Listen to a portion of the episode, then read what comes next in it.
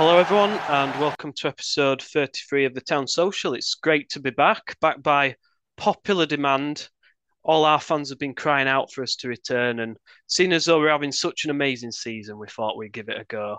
Um, so, here with me tonight is Andy K and Ian Kilroy here to dissect what's been a, a turbulent season so far, to say the least. Lads, we, we, we did the pre season review. We chatted about Danny coming in, what he could bring to the table. And we said, we kind of said at the time that we, we, we understood the appointment. It made sense, bit of continuity. Carlos left us in the lurch, obviously. So it, it was always going to be a bit difficult for him. And it went horribly wrong, didn't it? yeah, did it ever? Did it ever? I think we we we saw. I think we all felt at the time, didn't we, that actually the appointment of Danny Schofield could be one positive that came out of the the shambles of Carlos walking slash deciding he wasn't backed, whichever whichever point of view you take. Um, but he didn't start well, and, and when you look at his results, I think we were caught between a rock and a hard place. I think the, the, the board had to do something, Dean had to do something, um, and that was either uh, you know stick or twist, and he took the choice to to twist. He dealt with Danny, which I think we were all sad to see that. And obviously, Danny's now somehow got himself. Have a really good agent because he got himself another football league manager's job inside inside two months, and actually doing an okay job at Doncaster. He's not setting the league alight, but obviously it's a different level of football, and and perhaps he'll uh, he'll find his feet better there.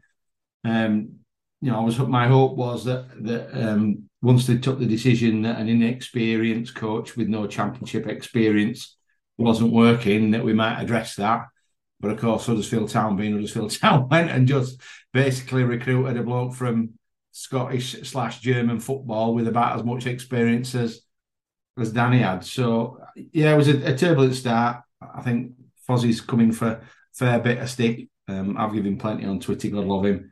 Um, but he's he's starting to find a way now. I think the return of Jonathan Hogg has been pivotal for him but at least now we are we are winning games. And and I'm going to turn into a nerd like you, Nick. And I actually had a quick look, and Danny Danny created 0.44 points in his first eight league games. but Average, try again, 0.44 points per game average in his eight games, whereas Fozzie's created 1.12. So, you know, I know he's had a bigger window and all of that, but you know, at, at least we're starting to see a bit of a a bit of a bright spot on the horizon. I didn't understand the the continuity part of it. This, I get I get the promotion from within. That's great for people working at the club to see that that path through. But the for me, the idea was that if Schofield was going to come in, he had to carry on playing in a similar fashion to the way that Schofield did. And it didn't appear. To, I'm not too much up on tactics and formations and all that type of stuff. We talked about that before. It just it it just changed it all. So how the hell was that a, a good appointment? Getting the guy with basically not much change in the squad to play in a different way. So, so that, that that's the bit that's unfathomable for me. For bringing a guy in for continuity and then changing what you're doing. Surely you, you carry on doing what you've done with the, the equipment you've got, and you build from there. Just it, beyond me that appointment. I love the guy, club legend, all that type of stuff. Glad to see he's doing well at, at Doncaster now, but no, massively out of his depth his public image wasn't great for me. He just seemed a timid type of guy. Some strong characters in that dressing room, I would imagine, it would just for me run roughshod over him. So um, it was probably um, put him out of his misery. Bless him. Um, I, I, don't think we'll ever see him again at the club, but and that's a, that's a big shame for the way that he left. Um, but yeah, unfathomable for me. The, for me, the cheap option, promote them with him, which got got its benefits, but ultimately it was the it was the wrong choice. I think that's it, it? We when when he's announced Schofield, we thought the continuity would be the key for his appointment. And what happened in, in real life was that he came in, I think he tried to do the same thing, realized pretty quickly we didn't have it. I went down the old route of where an inexperienced manager comes in, they start talking about playing attacking football.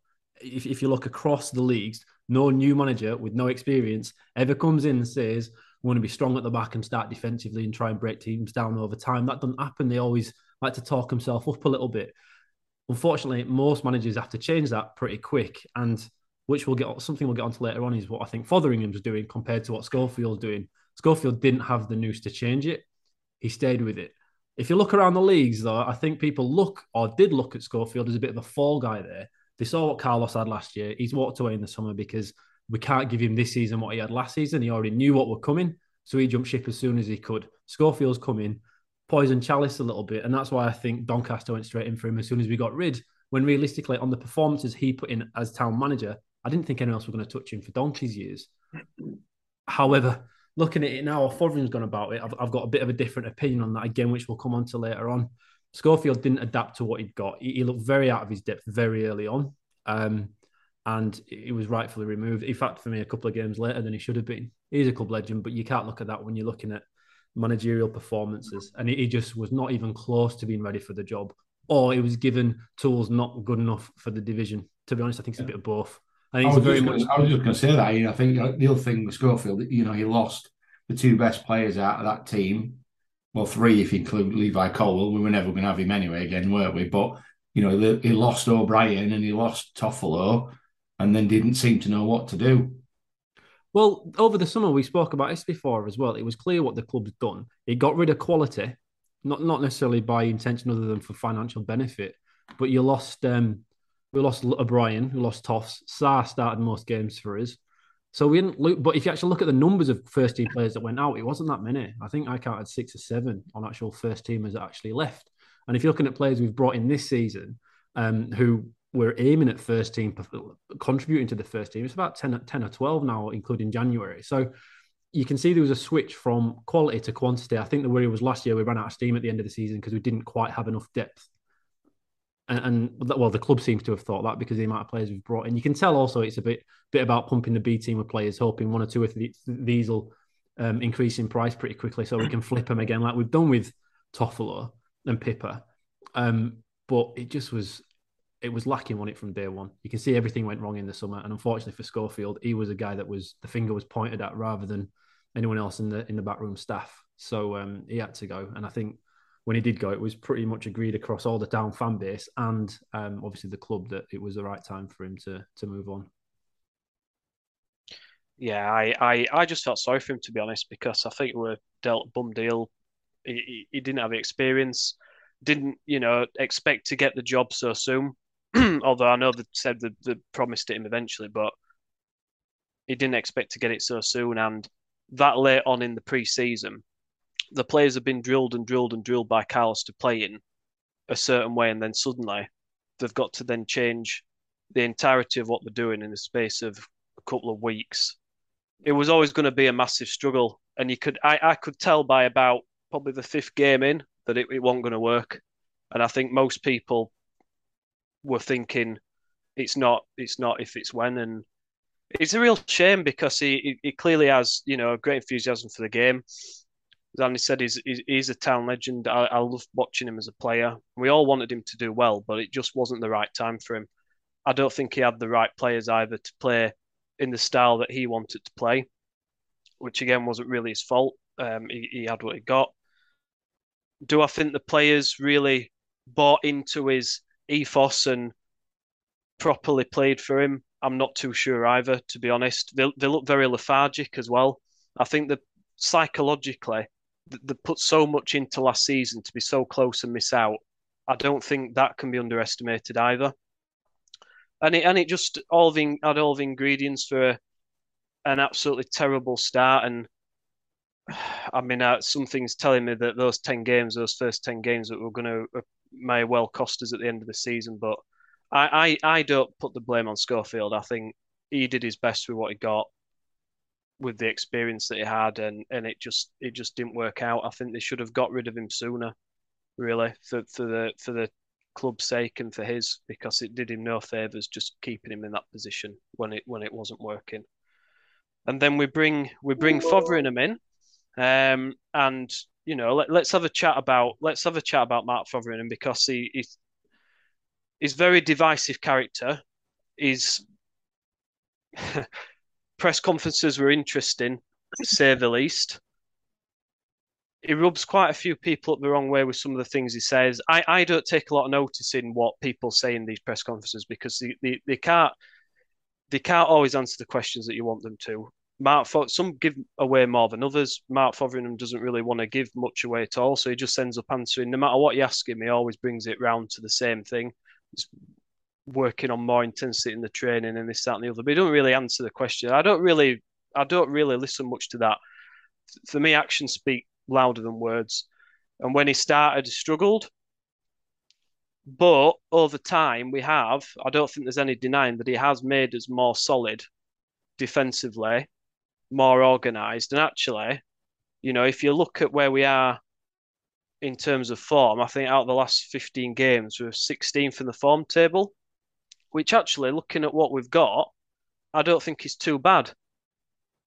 I think it's the fact that those first 10 games have really put us behind. And unfortunately, in and amongst those 10 games were teams that are now in and around us and we were playing them at home.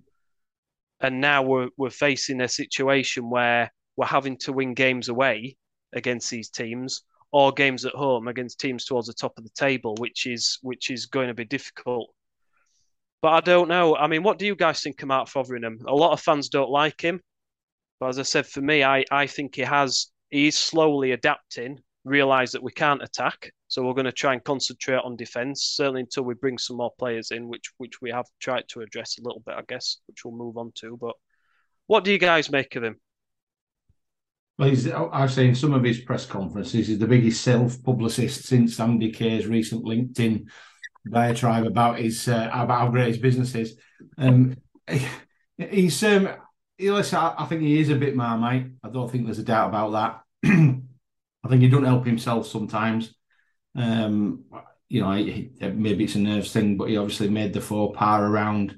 I'll pick the team from here on in after the after the away game, and, and you're just like, really, mate. So, you know, I don't think he helps himself. Um, I think I, I had a bit of a sympathy with him at the beginning because they brought him in and changed absolutely nothing. So they basically took Schofield out of the entire setup and then dropped another bloke with absolutely zero management experience into exactly the same setup. Um, you know, they've obviously changed the assistant manager now. They brought they brought Kenny Miller in, so he's got a he's obviously got a, a comrade in there, and they're getting together. I just find he's a bit too full of coach jargon for me. You know, talking about the group and, and all of that, and and it, and it is difficult. And you're right, it, you know, actions speak louder than words. And at least we've seen a little bit of an improvement, and I've seen some improvement in individuals, which is the thing that's encouraging me. You know, we Helik was probably one of the few signings we made that you look at and you think, you know, that's a proper solid championship signing. And he started off horrendously. And I think he's turned Helik into into much more like the player I thought we bought. Um, you know, he's building Matty Pearson up massively, and, and you know, we went to uh, we went to the game, and, and and I have to say, I thought Matty Pearson was was excellent for sixty minutes. So you know, there's, there's definitely something in that.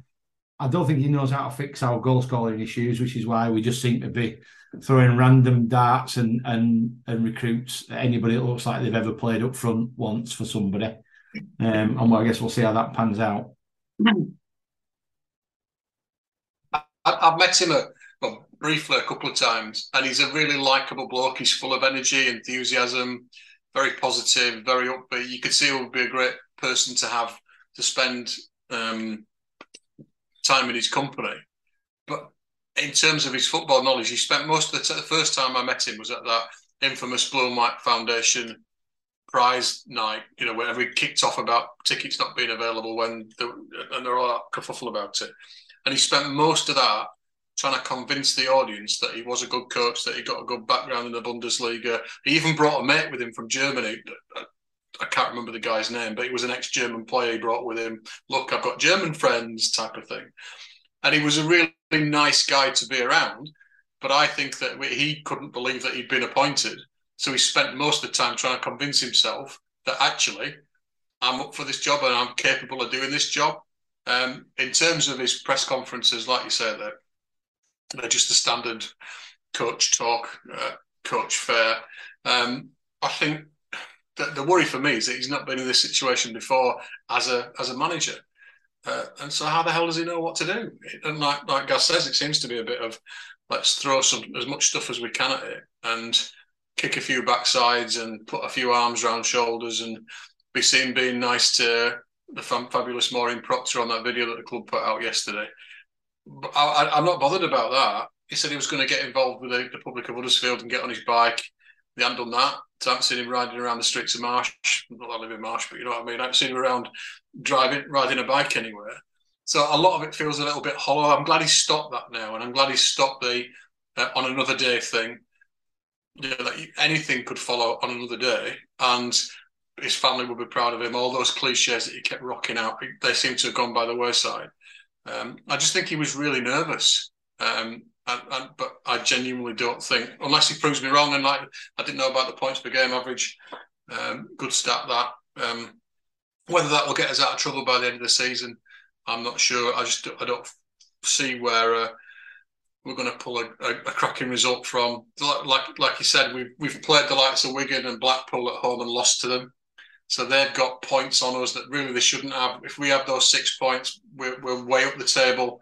They're the types of teams that you would expect to be, even on the back of the, the difficult season we'd had. Um, but we just didn't look anything like in those those early days.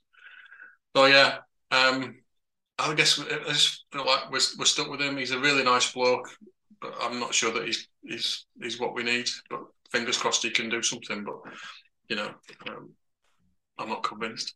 I'm pretty surprised there, Andy, because I think when he's when he speaks in his presses, I don't think he comes across as likable.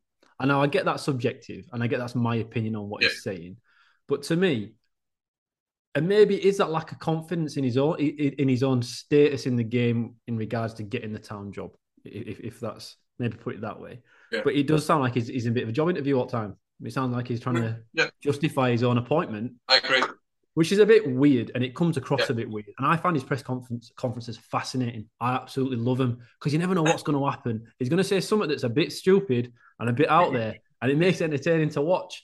So if are getting a little bit of extra money from Google revenue and from YouTube uh, views of the videos, he must be doing right at the moment because every time he's speaking, I'm watching anyway, and I think a lot of other people are as well. But he doesn't come across as likable. But that said, that's only to us because if you if I'm looking at what's going on on the pitch compared to what happened at the end of Schofield's tenure, I think the players don't mind him. Uh, they're definitely responding better to him than what they did when Schofield towards the end. There were incidents with Holmes kick uh, Duane Holmes that he kicked a didn't he kick a ball? He kicked the uh, dugout on the way out after getting yeah. subbed off, and just little things like there were a bit of temperament issues going on there. And now, obviously, we've heard about what's going on with um, Hogg apparently in training and, and Fotheringham, and Sorba Thomas hasn't quite looked the same since Fotheringham's come in. So I'm, I'm expecting that it would have uh, uh, caused a few issues behind the scenes, but generally on the pitch, we look a lot better. Now, as I was saying before, Schofield came in with his own attacking football plans and couldn't change it or refused to change it and continued trying to play the same way. And we kept getting battered week in, week out. Fotheringham came in and started that, didn't he? He started trying to outscore teams. I know it sounds stupid because every, you always want to outscore and win games, but he started trying to attack fast as much as we can. There's some very strange one dimensional football from hitting it out wide as quick as possible and trying to hit it into the back post into either uh, Rhodes or Ward. We did that for about two or three games in a row. That wasn't working. He started changing it. And now his his ability in himself to be able to change the way he wants to play to become a results driven coach is a really good thing for me. Being able to see him do that. It's quite a, a big thing to do. It And when you look in the way he speaks in press conferences, I wouldn't have had him down as a guy willing to change or be flexible with his own approach. But when you actually look what, what's happening on the pitch, it's definitely there and it's definitely happening, and we're benefiting already from it.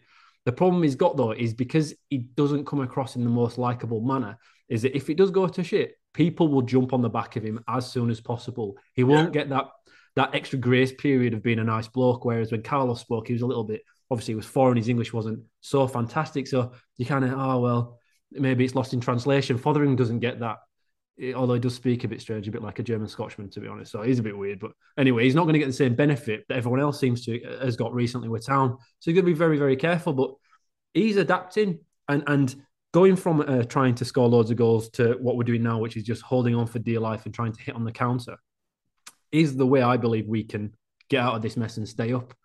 So for him to actually change that is a really big thing. And at the moment, as of today, I am right behind him and what he's doing so far after a start, which I don't think could have gone much worse for him. I can't remember a, a worse few starting weeks for a coach than what Fothering had at Town. But he's got us in a position now with a few nice results recently and a change of system where we've got a decent chance of getting out of it. So for me, I understand the appointment as well in regards to we're trying to do the same thing that we did with Wagner. We're lo- always going to be looking out inexperienced coaches trying to come in and getting getting a bit of a gem like we've got with Car- like we got with Carlos. We're trying to do the same thing over and over and over again. And for Dean to go out when the club's in trouble, like we were when Fotheringham came in, and we're still in there now, to go to get a bit of a no nonsense manager that seems a little bit brash, a little bit old school, a little bit work harder in training, makes perfect sense to what I believe Dean Hoyle would be like in this situation when it comes to business. And that it's struggling, you've got to get the right people in at the right time for the right business. And he thinks Fotheringham, with his attitude and the way he approaches it, was the right thing for for us at that time. And at the moment, it really looks like it is. Can he go to the next level though, Ian? You know that, that's fine. And to be honest, I completely agree with you. I think we're going to get on to, I guess, what we what we see for the rest of the season at some point. Uh, and I am encouraged by by the progress he's made. You know, I went to the whole game and say I thought we were, although I was absolutely furious at the end because we brought that draw on ourselves. Actually, we were excellent. Honestly, for 94, 95 minutes, they were excellent. And they looked like they had a plan. And that's been my big criticism of Huddersfield over a long time is that I watch other teams and they look well coached. They may not have players as good as ours, but they have a plan. They have a plan and they stick to it. And we do look like that. But my question is, if if he keeps us up, where then though has he got in his locker to be able to come back next season and actually genuinely give us a chance of being further up the table because the championship's no better this year than it was last year. I think so, it depends on where, what the what the club's ownership structure is behind the scenes as well, though, guys. We're up for sale. Everyone knows that. What is that? What are we expecting to do next year? If Dean's still here and we're running at break even, is it just to scrape out of uh, the bottom three again? I don't know, and I think it's impossible to tell. I don't know if we can imprint a style because it is a very different thing, like you say, isn't it? To imprint a style to get promoted than it is to just survive. And now, what we're going with at the moment, I'll jump ahead again a little bit here, is what he's worked out is if we've got a back two of Helik and Pearson based on just the whole game, um, we're gonna uh, we're gonna be all right. Like I think if those two are back and we're trying to play really defensively, it's gonna be bloody hard to break them down, especially if Hogg's playing in front. I also think Nicholls behind which is a kind of strange di- diamond, that in it really, with your goalkeeper, your defense, uh, your two centre backs, and your um, CDM. Give, will, will be so tough to score against. We'd be able to stay up, and I think he's he noticed that. But again, like you say, transitioning then into trying to push up the table, you got you don't just base it on your back three. You've got to have a bit more than that. And with the strikers that we're bringing in, I think I've got a chance of getting a call up soon. Actually, if we're looking at all the strikers, because uh, if Waghorn's getting a game, Ward, Award and Rhodes, it's it's there's not nothing long term there, is it? We are definitely in crisis mode right now to try and get us out of the trouble that we're in. Mm. I don't think even Dean's looking that far ahead because he might not be here to fix it again in the summer or next year if it has to be done. I think at the moment we've all got to look at this as very short term. And I know it's not very nice thinking of it that way, but going down to League One is a tough division to get out of, as we all know. So the only thing I think we can do is patch the problems that we have right now, get to the summer, hopefully scrape out of it, and then see where we're at. Is Fotheringham a guy that can take us up the league? I don't think actually matters as a question at the moment. I think it's just can he keep us up? And his start, performance wise, uh, sorry, results wise and points wise, is probably good enough just to get us out of it if we can stay there.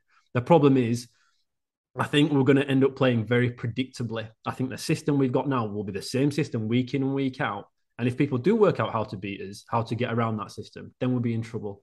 But normally a good 20, 25 games before people work that out, and that'll be the end of the season. So I think if we can stick with those four fit, which we already can't because we already know people are missing now, then we've got a chance. And it's down to Fotheringham to me, for me. I don't think I think a lot of people would have come in trying to do it a different way and, and had a suffered already, but he did change it quick when he when he went when he meant to. So it's just getting through to the season looking at it then. I don't know. I don't know the answer, guys. To be honest, I don't I don't actually know. I don't know what the answer is. It's just for now, I think he's the right man for the job based on what we've seen so far. I, I'd like to see him given a go with his own players with a proper pre-season. But it, it's all down to how much is supported, the ownership situation, the quality of player that comes in. Because, I mean, I'm not being funny, but you, you could have Guardiola in, but if you bring in players from League Two League One and expecting to be world beaters, it's not. It's not going to happen. You need proven experience at this level. You can have some, but it needs proven championship quality. And we saw that when we brought in proven championship quality under Carlos, what it, you know, the, the transformation.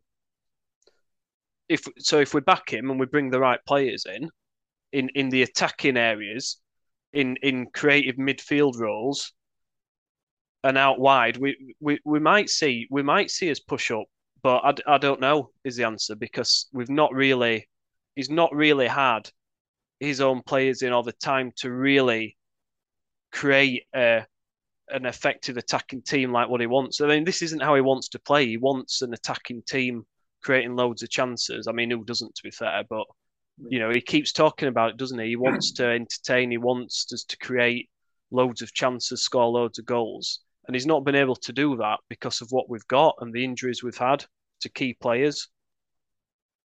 So I would I would like to see him if he does keep us up have at least another season to see what he can do. But you're right; it all depends on the ownership situation, how much money we've got. We we we, we don't know. Um, but maybe we'll see a bit of the change with these new players he's brought in. Maybe we'll see a little bit more adventure going forward. I don't, I don't know. What what your thoughts on these players? I mean, we've mentioned Waghorn. I, I think Waghorn's like a he's going to be like a Fraizer Campbell type, bully, harass defenders. He's not going to score many, but he might drag a few out of position to allow Rhodes to get a few extra goals. I, I could see that being his role to come on maybe maybe later in games to, when defenses are tiring, just to just to harass them a bit and just to just to shake things up. But what about some of the others? Because we've brought a we've brought a good few players in. Obviously, some are going to leave as well. Um, what about Knockaert? What what do you think? What do you think he's going to do? Dive a lot. I, that that's all I associate with him. I, I um, you know, if oh, I, I don't like him. I don't care. I know he's been a in a, a, a thorn in our side, so to speak, and he's he has been a really good player, but that's that's synonymous for me with him. Uh, so that, I don't like the guy. I'd rather he wasn't at my club, but I guess he is. So we'll we'll back him. I'll politely applaud him because um, I guess that's what you've got to do. But I, I personally don't like the guy. Um, but, I don't really know what to say to that. That wasn't what I expected on day, I have to be honest. Uh, we'll have to ask him again in a few weeks when Knockaert's put five away in five games, what he feels about him. Oh, I love him. Give him a three-year yeah. contract and let's let, us let us sponsor him, like well, AKLD training. Yeah, yeah, that's, that's right. Sponsored by. Well, it's sponsorship's going free, isn't it? If if Sorba, Sorba does one, uh, I don't know. I'm going to sponsor. But what happens? I don't know. I don't know. You know, it's made, made nothing for my business anyway. So yeah. I could probably ask for a refund. But if they offer me Knockaert, I'm not sponsored. I think he's sponsored already. Actually, I'll have. Um, I'll sponsor Maureen Proctor instead. Yeah, big Canberra, mate. Yeah, well, that has been. I said, that's exactly what I said. Yeah, who's the worst one? Let's give Andy the worst one. I'll tell you what, I'll have him. Yeah, I'll have him.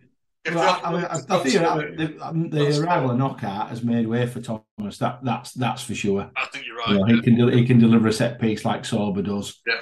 So that you know, and let's I'm I, I'm a big fan of Sorba, but in the last certainly this season, take out his set pieces, he's added nothing really, and his set pieces haven't been that great either. So you know, I I think that's why Knockaert's here. Acute form is crocked. I don't know if anybody saw the video of him on the on the bike, on the exercise bike, the day he sat. He was like it was me on the exercise yeah, bike. He was up in a puffy what's going, come on, just a bit faster. And you can see him thinking, Will you just fucking leave me alone, mate? I can't pedal any faster. So he clearly he clearly was unfit. Um Waghorn, uh, I mean, I don't yeah, I think you might be right, Nick, on the Waghorn signing. You know, I, I don't get the Hungbo thing.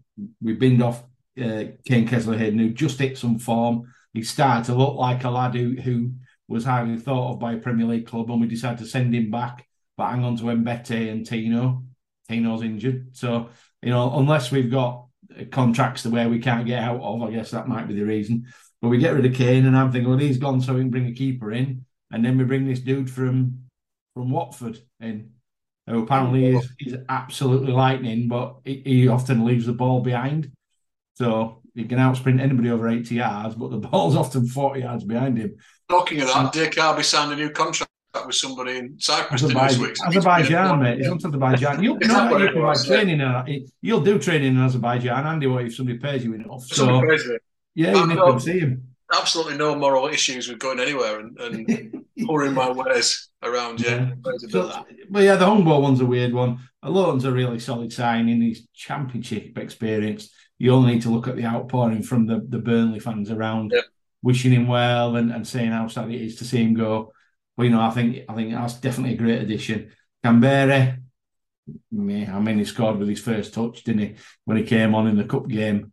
But he then consequently knocked it into touch with his knee three times not long after. So I'm not sure what we're getting there. I think that's that's one of these. So I think we've we've we've added some volume, which, as you said, uh, Ian was a, was an issue last year. Strikers, as far as the eye can see, Simpson's now fit. Koroma's back, but there ain't one of them that could bang 15 goals in, and and that's what we almost need. If we can get a solid back four and bang 15, 18 goals in, then we'll definitely be safe. Uh, and I just worry how's he going to work out which one of those is the right answer. I'm guessing to try and play the, the hot hand, isn't he? If someone bags, he's going to get a second chance, and just hopefully we can find somebody who can go on a bit of a streak. But it's like he's been playing football manager five years ago and gone, oh, these guys are banging. Let's bring these guys in, and just looked on soccer base, who was best available, and gone for him. I don't. I just with like Waghorn, I don't understand why we think he's a better option than Ward and Rhodes. I I, I don't. I, I, I don't see it. And maybe again in a few weeks, I'll, I'll do a bit of a U-turn like Andy will do with Knockaert. And I'll, and I'll be like, oh, no, no, fair enough. They got it. They're right. I'm big enough and old enough and stupid enough to be able to accept if I'm wrong. But looking at it from, from where I am now, it doesn't really make sense. It's pretty clear what's happening that he's gone into to Bromby, I'm guessing, gone, we don't have enough experience. We've got, we've got, we're too young. We're struggling because we're too young. We need to bring some more older, older heads in to get us through to the end of the season. And that's what we've gone out and done. And now that does tell you there might be a bit of faith in him, and um, that can only be a good thing. But I just don't, again, see where we've solved the striker problem. That's the biggest problem for us. But as everyone knows, the most expensive problem to solve is the striker problem for most clubs. Everyone's looking for more goals. Everyone's always looking for more goals. And it does cost a lot of money in the championship to bring somebody in who can guarantee you 10, 15, 20 goals a season. I don't think Waghorn's done that for years, any any division, to be honest. Um, but Knockaert, if he can recapture his form, fantastic. But where's he been for the last few years? Is he the player that he was? He's clearly not because he won't be with us if he was. So you're taking a bit of a gamble there. But to me, it's a calculated risk. It's to the end of the season. I think it's something we have to do. I don't think we've got an option. I think we have to go out and do this. Lowton's fantastic. I think that's a great signing that will fit in well with the back of Helik and Pearson. Pearson can be fit. I think that's fantastic. And it's just a shame what's happened with Nicholls. And, and I think our season is going to come down to how long Nicholls is out for and how quick he can come back. Because he's a, he does look a leader, doesn't he, when he plays? He's, he's bucking every time we're 1 0 up or whatever. But it just looks like we, we play well when, he, when he's playing well. It's really strange to say as a keeper. I get it. But I don't know how we're going to go if it's um, the young Bulakovic or whatever it is playing in goal, if, if that's what we go with. Mm. We, we, I think when you play in such a defensive structured system like we are going to play, your keeper is so crucial in controlling the tempo of the game because they have more to do than most of the keepers in any other footballing system. Um, and I don't think the signings we made so far by Lowton will benefit what we're doing at the moment. But that depending on on Knockaert, suddenly coming back to what he used to be, that might change my opinion on that entirely. But as Gaz said, we need goals. We need we need more goals than what we've got. We're good. We're good at the back, but up top, I think we need pace. That's how you stretch fields. If you're sitting deep, you've got to turn teams around and attack as quickly as you can. And now maybe Hungbo is the answer there. I've not seen him play. I've got no idea. But you can see what we're trying to do in, in regards to slowing the game down, playing quickly on the break. Sorba Thomas to me is made to do that, to be honest. So it's a shame we're not actually going to have him until the end of the season, until obviously from now until the end of the season. Um, I do like Josh Koroma though. I think him coming back under the Cowleys, I thought Koroma was the best player we had. I was actually quite amazed um, didn't really play him at all. I'm quite upset about it because I thought he, I think there is a player in Koroma, and if anyone's going to come back and score more goals, I'll put my money on on Koroma scoring more than anyone else at new signings. So you can almost that to the end of the season. If he gets game time, I think he's got goals in him. But it's it's it's a gamble. It's that again, getting rid of the players in the summer, the first team bona fide, good top quality championship players like O'Brien, Toffolo, Pipa, and trying to replace them with numbers. And back Kasumu, I actually don't mind. I think on everyone else, we've missed apart from Helik. Mm. So hopefully January is a little bit. It turns out to be a bit better because if it isn't, then next year will be League One, not Championship. What's what's the view on Rudoni then? I mean, he, he obviously came in in the summer. I'm I'm I'm 50-50. He, he floats in and out of games is my personal view, but I'm not saying, and I also, I'm also not entirely sure where his best position is. But what's everybody else's view on Rudoni? If you're an ACM like Rudoni is, though, I'm for me, it's on your ass- your assists, your assists, assists, or goals, and he doesn't really contribute in those three phases of the game for me, or he hasn't just yet. He looks like he's got the technique to be a good player. The positioning sense is proven again on providing and creating goals, and that's not there yet for him. He is a young player, and now Scott High's just come back as well, and I actually quite rate Scott High. But again, central midfielders and that ten role, they mature a lot later than most of the positions on a football field. They hit their stride around 24, 25, but we need them to perform now. I think if Rudoni's not ready now or can't contribute the amount of goals that he should do for position and the importance of his role in the team, he might not be ready for us. But that's not to say he's not going to get there. I just don't know if he's ready yet. Um, there is a player there. There is a player there. But then to take it to that next level, you need to be scoring or creating goals. And for me, from what we've seen so far this season, he's not that guy just yet. Yeah, it's that just yet thing. Flats to deceive. my, my lad loves him, um, thinks he's great, joins him with his chant. But I said, what's he actually done? What's he actually provided for us? Very little. Um, I, I, like him.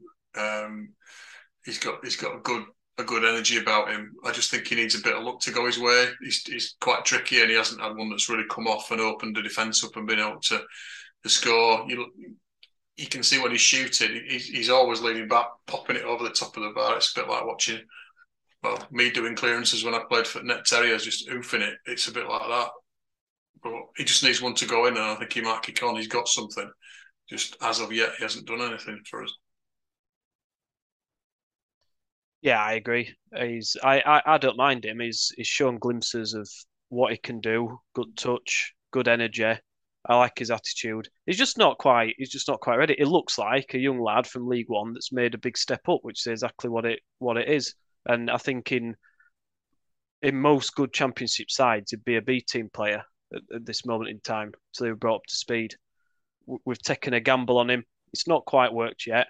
I think he will be a really good player in a couple of seasons' time. The problem is we need him to do it now, as you, as you said. And is that really fair to put that pressure on a young player? That's for sure. Um, but I, I, I, I don't mind him as a player. I think he will be a good asset, but I just don't think it's. I think it's just a bit too soon at the moment for him.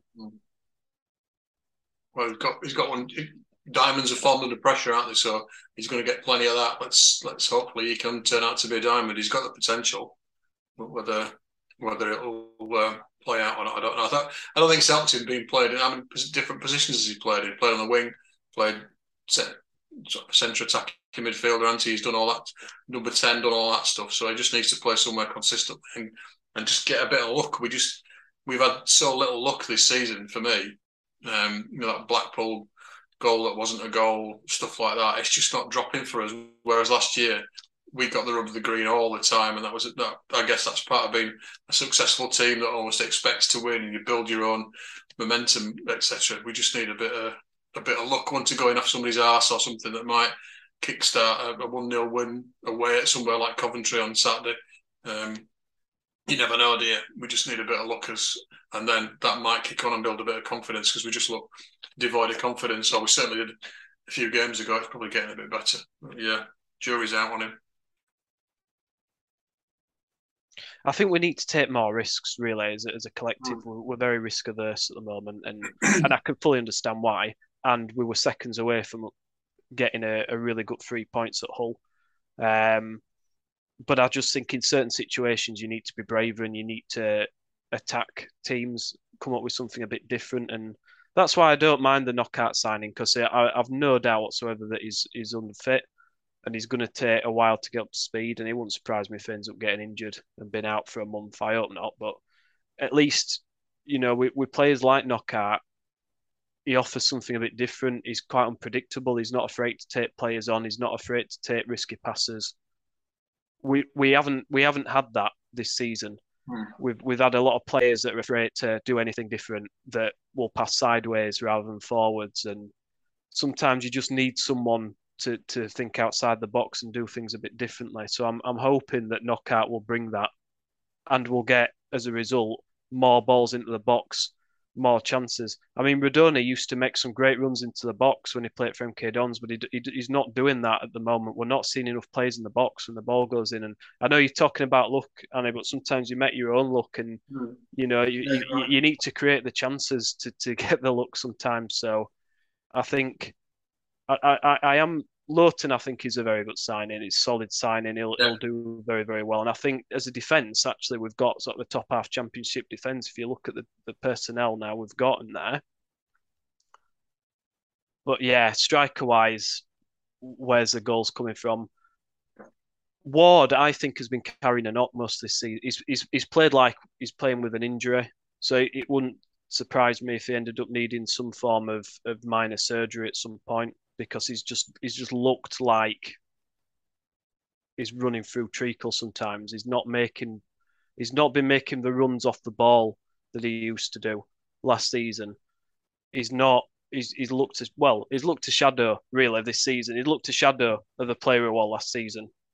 So it wouldn't surprise me if he was carrying an injury. So I under I can understand. That's why I, that's why I understand the Waghorn signing to a degree because he does offer that tenacity.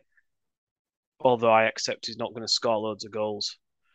I, I think it's time to unleash Hudlin. he could be the 15 goal man. get those balls in the box and get his head on them. Get it forward Get it forward. Yeah. Why not? Nobody else has managed it. Nobody else has man. Well, that's it. I mean, and, and I always say about Camberian and that at least he scored a goal, you know, Yeah. Which which is more than most of them have done for quite a while. So I, I think Yeah, I, in ideal world he wants two up top, doesn't he? So I could see him. He's he's wanting strikers that offer different attributes. Big You man, know, wee man. Yeah, or you know whether it's one that's just going to a bully, one that's going to hold it up, one that's a poacher, like Rhodes. Yeah, I I I, th- I, I think he's just trying to get different individuals with different characteristics to be able to mix things up a little bit.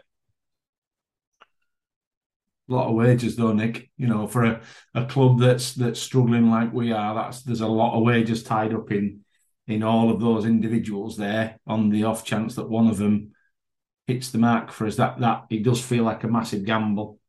The the Waghorn one, the Canberry one, and Simpson to a point. You know, I'm not entirely sure what he, what he brings to the to the team. He he's not quick. You know, actually that strong. Doesn't hold the ball up.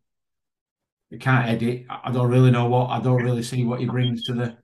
team. He couldn't get a game at Ipswich. Don't forget this lad. We must have loved him because we signed him. I've never known a club sign a player that's injured for, for, for that long. When we're desperately in need of a striker, we sign one that's injured for three months. I, I, I couldn't believe that. But again, he's unproven in it. So he's he's he's only young. Like it's a lot of pressure to put on someone that age to come in and just score 10, 10 goals and keep a team up in the championship.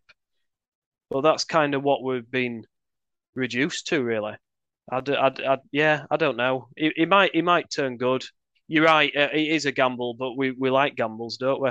Huddersfield Town because that's all we that's all we do. Managers, players, it's it's gamble after gamble, hoping that one of them comes off. I mean, we waste money left, right, and centre. Like we, we went to we were good to Marbella. What was that about? Just wasting money on going training high high hot weather training. Have you look? Have you seen outside? Like it's minus four outside, and we're doing out high weather intense training. What? Why? Why did we do that? Why go away when we've got world class training facilities? Was at Canal Side? Why could we not just train as a group there? Why do we do things like that and just waste loads of money? I, I, I sometimes I do think we. You're right. We we do we do waste money sometimes. It is a lot of players. I don't know. One might one might come off. You're right. Probably a lot of them won't, and then they'll end up being moved on, won't they? The gamble this year is we need to just spend the money in January so we can stay up. Because what's relegation to League One going to cost us? Seven, eight million. Is that is that what is that what about it is uh, roughly what they reckon jump up to Championship is? Might be more. It, it doubles every year. It's faster than the price of milk increase of inflation at the moment, in it when it comes to how much it's worth getting promoted throughout the divisions. But you can see they've just looked at it and gone, right, let's spaff a, a million on it quickly now. And then hopefully it keeps us up. And then next, and that's why they're all on short term deals, or no one's really coming on a, on a long term deal, are they? Um, it's just we that's the club we are today. We are a club that if we're running at break even, as we more or less are, we believe at the moment, we're barely a championship club. And now you can look at how many people we've got in the stadium. We've got 18,000 people there, whatever it is, most games apparently. But we don't charge very much for our season tickets. So if you're comparing us to other clubs, you can't compare us to other clubs that have got 18,000 people attending every game because we don't charge the same as what London clubs charge or other clubs from, well, more or less anywhere in England. We, we are one of the cheapest clubs when it comes to ticket prices per game, I think. So then you've got to expect the budget on players to be less than other clubs of similar number of people in the stadium. When you're comparing us, you got to look at what break even is and what break even is elsewhere at other clubs. And once you do that, you'll naturally see where our stature in the game is. And it's probably between the bottom third of the championship and the top half of League One. That's a club we are. And to get higher than that, you're going to have to gamble. And that's what we're trying to do. And we have been very, very successful at gambling over the last decade. We have Dean Hoyle overspent the uh, from break even within the FFP guidelines, but we, we did spend more than we earned, and that got us to the Premier League. We are a club that overspent on our means to get somewhere amazing. So we can't sit here criticizing other clubs doing that when we did that exact same thing. Unfortunately, it came back to bite us in the ass, didn't it, a little bit when we got relegated and the, the loans were re- not recalled, but are expected to be paid back. And that's why we didn't have that bounce because we had to suddenly look at repaying loans owed due to that promotion and overspending to get there. Now we're going back to a break even model. We've got to gamble. I don't I understand why we have to do it. It's not nice. Fans don't like it. They just want to win. They want to win every game. They want to get promoted from every division, regardless of what people are spending. But realistically, what we are is where we're at. It's a it's a struggling championship club on a good day, and that's on a good day. So this gambling on, on strikers short term to get us out of this little problem now, and, and then spending less money on more players in the summer, hoping one or two become gems, is what I expect Huddersfield Town to be for the, for for quite a while, unless somebody else comes in with more money and a new plan. But for what we've got at the moment, I think this is us. This is us, and um, this will be us for us for quite a while. So I think we've got to just sit in and and, and accept it, but hope we can put something together like we did last year, and and um, fluke a, fluke another decent season. But it's just working out if we can do it with guys that we've got. But bringing in players like that Rudoni, going back to that, they're the guys that you have to do it on people that aren't ready, have time to develop whilst getting first team experience, but not costing us a place in the division. We've still got Etienne Camara. There's all sorts of players that look really fantastic, but not quite there just yet. It's all about hanging on as much as we can so the young players can get more experience. Because next year, Kamara, Diarra, Rudoni, Casu, they're going to be a little bit better, a little bit more experienced. They'll learn how to play the game, and we will be a better team than what we are right now. But right now, we just have to have to hold on as best we can. Oh, the, the issue I have with that, I, I don't think anybody, I don't think I don't think any out of the four of us don't accept that that's where the club are in. I think we all know we all know our financial reality. I don't think that that's not a surprise to any of us, is it? I think the problem you've got is some of the noises that came out of the club in the in the summer set different expectations amongst certain portions of the fan base. People but guys, say, what? But then I get that. But then you can't, if, you can't replicate what we did with Carlos in his second year. It done. It, it's it, that was beyond the gamble. That was a miracle, wasn't it? It's tough though, isn't it? Because if they come out and say, "Well, we can't expect what we did last year," everyone goes, "Oh, you can't do that. You can't. You can't be defeatist either." They're in a, between a rock and a hard place on that one. Mm-hmm. They they can't say, "Oh well, we've got a temporary expectations this season." Last year we're a fluke. We're not going to be quite there, but buy season tickets. That doesn't sell season tickets, does it? So no. it's it's it's a hard reality, a harsh reality, I guess, of being a football fan, isn't it? And um, I, I I get what you're saying. Though. They do they do oversell it. We are never gonna. Carlos walked away before the season, knowing that we couldn't get anywhere near what we got last year. He, he knew he'd reached his limit on it, and anything in to stay, he'd have suffered a reputational damage. I'm guessing, but I don't know. It's just it's it's tough in it, and it's not nice to have to sit through it, watching it every week. You try, well, you're still stupid enough to go to away games, guys. So you, you, you can say you can say it's unrealistic, and then you're at all. Are you at Coventry this weekend, guys? Uh, yeah, might be. Yeah, you at Coventry as well. Might be, yeah. You everywhere. Full full uh, 50 odd games this year. What you guys by the time Yeah. you finished? But tell you what, they should have been honest with you at the beginning of the season. That'd have changed things for you. I think for a lot of fans, it's it's the fact that, I mean, we we won, the, we gambled, we won the lottery, we're going to the Premier League, and then we won again by staying up, and it's that it's that legacy that sticks in the throat of a lot of fans still, that we couldn't make more of that, and we couldn't solidify ourselves as a real competitor in the Championship, as most teams that were in that position would would do, and I think a lot of fans are still struggling with that and particularly like last season as well, to be so close to the Premier League, literally like 90 minutes away from the Prem to this situation, is is a stark is a stark contrasted season. So I get I get that why everybody's pissed off, um, but it is it is what it is, and the club can only work with the finances they've got. You know, they, they're not going to put us in a situation where we're going under, or I hope not. Um, so in the best interest of the club, you know, I, I understand that we are what we are, and we, we do have to take risks in order to be successful. It's just, do, do you reckon fans would pay more for season tickets out of interest? So if you said to a, to town fans, right, we're going to go and sign proven championship quality, but in order to do that, we we're going to have to increase the season ticket prices to like 500 quid or something. I don't know, 500 quid. Do you think town fans would pay that extra to see that? Because it's all right moaning, but you're right. We are we are one of the cheapest season tickets, if not the cheapest in the league. And I would suggest, compared with League One, we're still comparatively cheap. So it's a good point. That do, do, do you think that fans would pay more? If they double the price, Nick, would the the number of season tickets have? I'm not sure it would, because you've got a loyal eight, you've got a loyal eight thousand who will who will renew their ticket. So uh, I, I think it's it's the legacy of the Dean Hoyle Premier League promotion season. This this price promise price fix thing, isn't it? Um, I'm all right because when Phil said if you don't have your money back, you can have it for 250 quid for the next four years. I'm laughing, so I'm all right because I didn't have my money back. Um, but but yeah, it's a really good question, and and I think if Dean goes and, and another bunch of people take the club over, I'm not sure it'll even be a discussion, Nick. I think it's going to happen.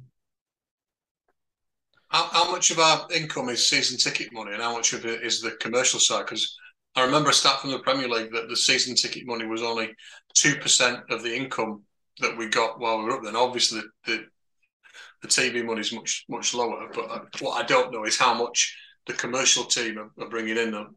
They went through a phase a while ago of bouncing lots of different partnerships and sponsorships, but I know they've been targeted and, and tasked to get um, almost as much again as they can compared to the. Let me put this right.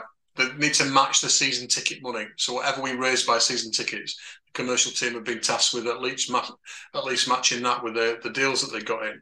Now whether they, they're doing that or not, I don't know. Um, but it's not just season ticket money that's, a, that's an element. What I don't know for town is how much of it is now our income is 50% season ticket money commercial or is it 60 40 40 60 I, I don't know but um, like the, the, big thing about going out of league, league one is that you cease to become um, attractive to people wanting to sponsor you and get involved with you because you know you, you're playing smaller teams smaller crowds it's just such a on the commercial side of things it's just not it's not an interesting investment. So why would you put your money into a small town club like Huddersfield, struggling in League One, when you could go somewhere else to a, a Burnley or a, a, Blackburn or someone like that and, and, get your brand seen by a, a lot more people? So I, I don't. I, it's a moot point. I don't know the answer to the question, but I think that we've got to look at the. They could double the money with the season tickets, fair enough. But then, how much would the commercial income drop drop off, and would that be even factored into um, the, the amount of money we've got available to buy players, etc. It's really tough, and I think it comes back to the Premier League seasons, like you said. I think we were quite short sighted on that. It's okay doing cheaper season tickets, but then you can't up them if you get relegated. But then when you get relegated from the Premier League, that's when you need more money from season tickets. Yeah. So it, the short sightedness to keep it affordable was great, but now you're kind of paying for it because people are conditioned to expect cheaper season ticket prices. So we can't up them. We're in a really, really difficult place. And like Andy said, sponsorships and all other commercial stuff drops even further the further you go down division. And that's why I think January we're panicking, bringing as many players in as we can within a reasonable wage structure. But I'm, I'm pretty sure we'll have gone over budget to what we expected to do on the season now, just to try and stay up for those reasons, because we're also trying to sell the club. It's it's it's a really big mess, I think, what's going on financially, and I'm guessing that there's a little bit of panicking going on because when you're in the championship playoff final and you're thinking we still need to cheapen a little bit, but we, if we just sell a few players, we should still be okay because we were only 90 minutes and two dodgy penalty decisions away from being in the Premier League. We're not going to get relegated, and I genuinely think that's what com- conversations like that may have gone on behind the scenes. Suggest, and, and that's why we kind of went to this season with, with the transfer policy that we did because we thought we'd have enough anyway. We never expected to do what we did last season again, regardless of what was said. And yet, what's happened is what we're seeing, and we are fighting tooth and nail to try and stay in the division all of a sudden. And now they're panicking in January because they're thinking, "Oh, we got this wrong, but we need to, we need to stay here for so many different reasons." Mm, yeah, it's it's a tough one, and I I don't want to make the decisions that they're gonna they've had to make and continue to make on a daily basis. It's a real tough one. We're we are in such a strange situation that I can't remember any of the club being in, um, because there's so many moving parts and there's so many things going on at the same time it's just never boring, is it? Being a town fan, like you said before we started here, it's never a boring season. It's never just a calm one. It's always all these 28 things going on at the same time. You forget about half of them. There's a stadium issue that we've not even spoke about yet, where KDSL is struggling to to cover the cost, and they may end up in administration, and we might have to take the reins of that. There used to be a rental agreement with more people in the stadium, then your rent went up. So town got more people in. So I'm guessing they paid more rent. But now there's a mortgage coming to an end, yet there's eight to 12 million need to be needed to be put in to see the stadium the next 20 years being able to be used properly in regards to I think is it 20 is it, how old is the stadium now 25 year old 30 year old so you're looking at I'm guessing the infrastructure like the electricity stuff and the water tanks and the boilers I'm guessing they're all half contributing to the, what needs to be replaced there's so much going on in the club we probably could talk about this for four hours and still have no answers what should be done but when it comes to the playing side all that does have a knock-on effect doesn't it and we find ourselves in in this such a strange situation. Um, it's mental. It is actually mental and very Huddersfield Town. If they do take over the stadium, they need to make more use of that stadium. They need to have more concerts. They need to improve the match day experience to make it more of an experience to generate more income because it has potential. You know, you get forty thousand into there with a with a concert, the money that generates. You know, but but we just don't do it anymore and um, the, I think there's there's a lot more can be done to get the to get it to generate more money than what it does. So mm. may, maybe when the, the, the ownership is sorted, maybe that'll give town a bit more freedom to be able to change things on the match day as well and be able to generate a bit more income that way. I d- I don't know. Um, but I do think it's underutilized as a resource at yeah. the moment. I, I don't understand. What's the is there a power struggle between Hoyle and Hodgkinson at the minute? Or I, I, I don't really understand the the maths or the logistics of what's going on there and why that hasn't been sorted out. Does anybody know what the, the situation is? I know we've, we've got potentially got some investors from America, according to Dan at the Mac. Now, whether that's that's accurate information or not, I don't know, but probably not, maybe. But you know, there, there, are people out there who would be interested in, in a club of ours, but I just don't understand why it's not been not been sorted. Um, I remember seeing briefly Dean Hoyle um, in and speak to him, but he was talking to somebody else about, and it was around about the time that he'd stepped in. He said, "Look, I had to step in," but that was that was nearly a year ago, and nothing's changed. So, so why? Surely it can't be drawing contracts up and, and that type of stuff. There must be some sort of standoff between Hodgkinson and Hoyle for for no progress to have been made on a transfer of shares or sale of shares or whatever. I, I, I don't know what's going on. These things are complicated, aren't they? It's not like it's not like buying an house.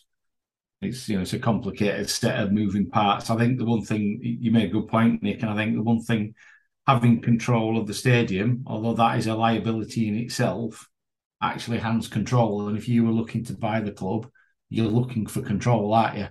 And I think that that for me will be a positive, although it's a burden in the short term.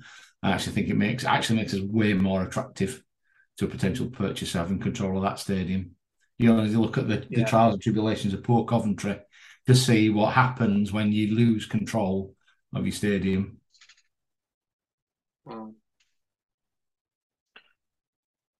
Right, let's move on quickly to the rest of this season then.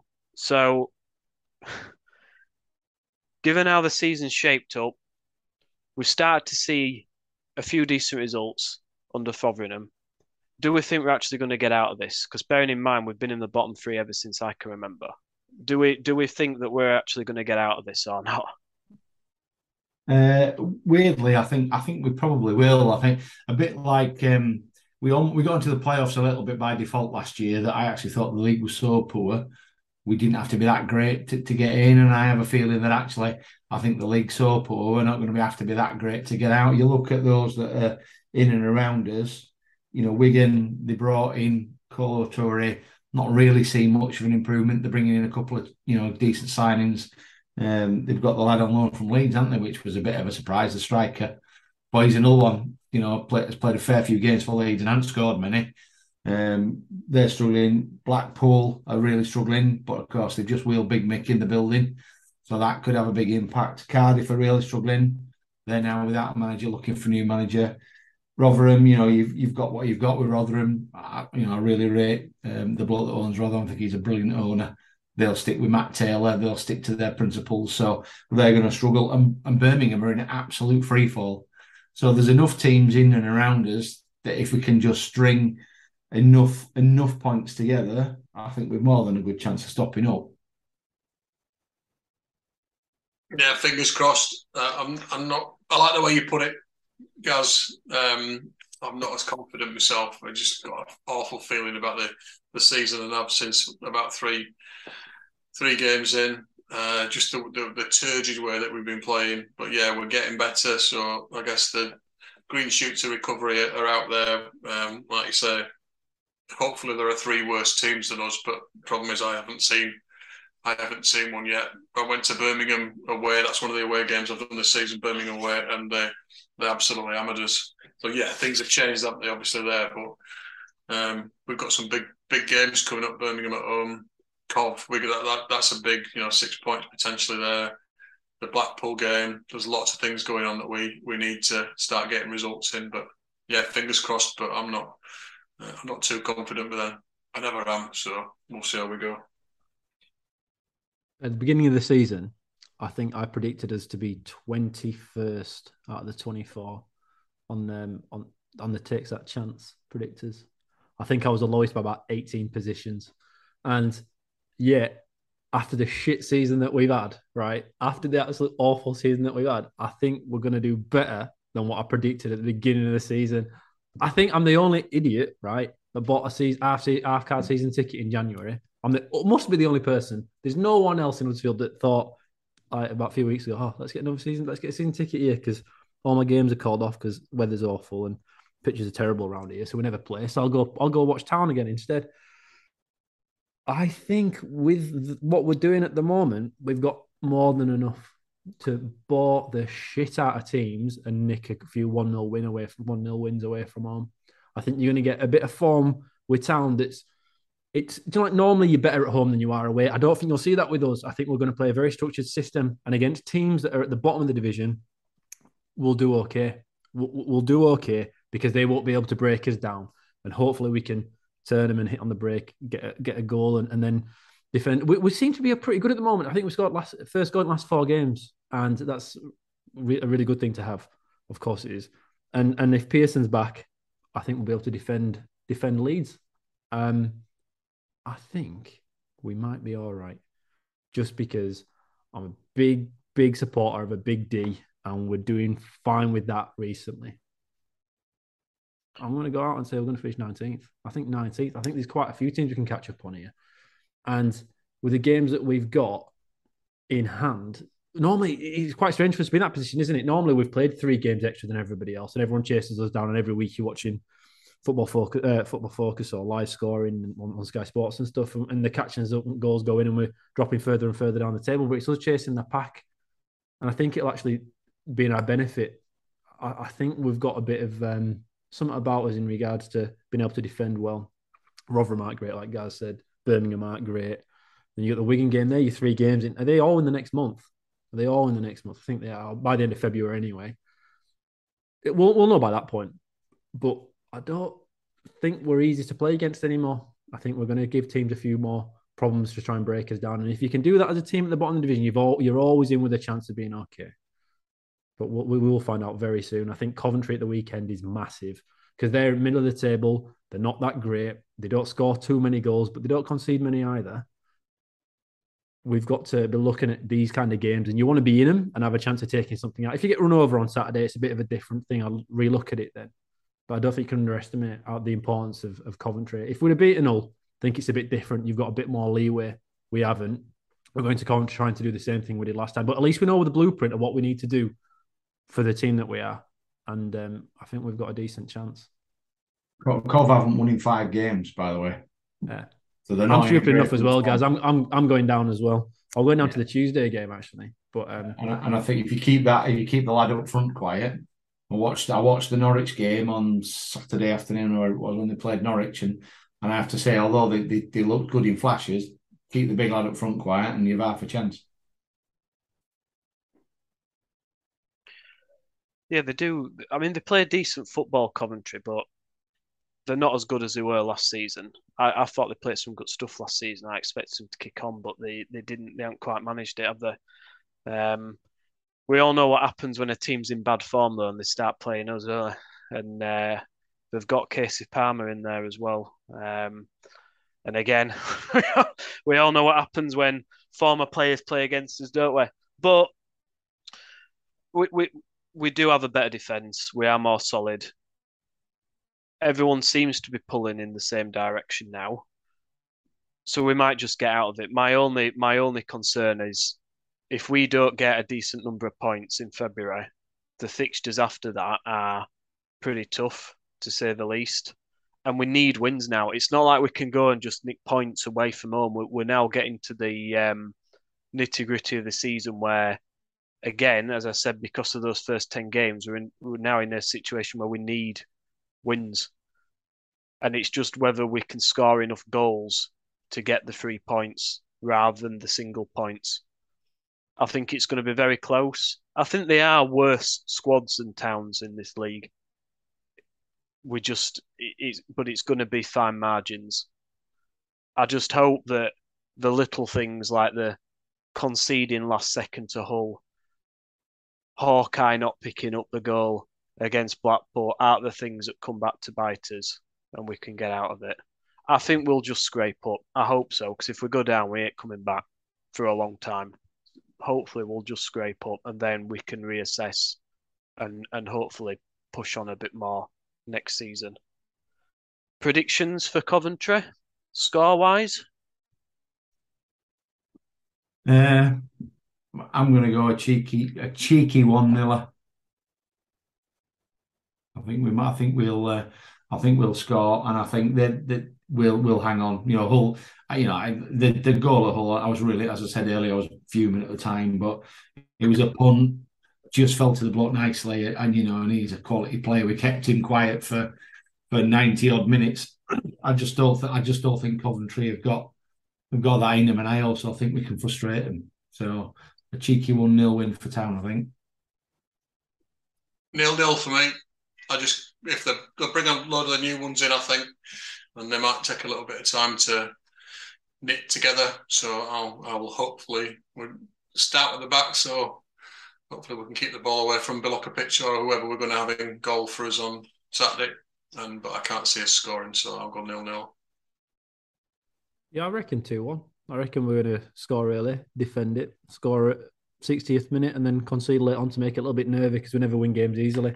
I just think it's the right game coming to us at the right time here. I think this is one we've really got to target to try and get something out of. I think it's a really big pivotal point of the season here. But games now that we've got, because all of a sudden you can lose it and suddenly be seven points behind, can't we? Or it's really, really, really important that we uh, we managed to get something here. But I think we will. I think we've got enough new players, um, all trying to prove a point. That's the benefit we're having loads of strikers. That they've all they all know they need to score. They don't have the relaxation of all. Oh, if I don't score now, I'll be playing again next week. If you don't score and you start, unless we win, you won't be playing next week, and they know that. I think we'll come out fast at the weekend, and then um, hopefully we can. It's because I'm there. We'll be fine. I've not I've not seen us uh, lose away from home for 12 years, so we should be fine anyway.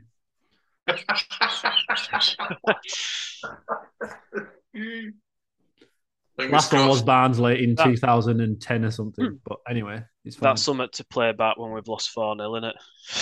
I'll never go again. I, I, I, oh god, I, I hope you're right. We need, we need to win. I, I think my, my heart says a two-one, but my head's saying a one-one. I think we will score, but I think they'll score, and I don't think we score enough at the moment. So I, I, I, I think it'll be a one-all draw, which isn't, you know, on the face of it, is a good result of Coventry. But as I say, we need we need wins now. Points points aren't enough. Anything else, gents? I think we've we've covered quite a lot there, haven't we? No, I've decided on Scott High. I think for me next, if he, if Sorba goes. What what as your scapegoat? My, no, as my, as my, my shirt. Oh, as your spot. Oh, I'm sorry, Andy. Yeah, sorry. Yeah, ex Penistone Church, like my lad. Yeah, a local lad. I like a local lad. Okay. So, bad. as soon as I said that, I thought that. I wish I hadn't said that. Yeah. sorry like the Canberra missed at uh, Preston or wherever it was. So yeah. yeah. that's where I'm going. If it comes to it, don't leave us Sorba, lad. Don't leave yeah, us. He's already gone. Oh, okay. Never mind. Right. Thanks very much, lads. Thanks for listening, everyone. Uh, we're aiming to be back every week now. Is that right? I don't want to make false promises, but we're we're hopefully going to be um, doing a piece every week, as and when we can. So that's something to look forward to next week. But yeah, he is hoping for a good result at Coventry, and we can uh, push on, get ourselves out of that bottom bottom three. Thanks, everyone. Yeah. See you soon. See you later.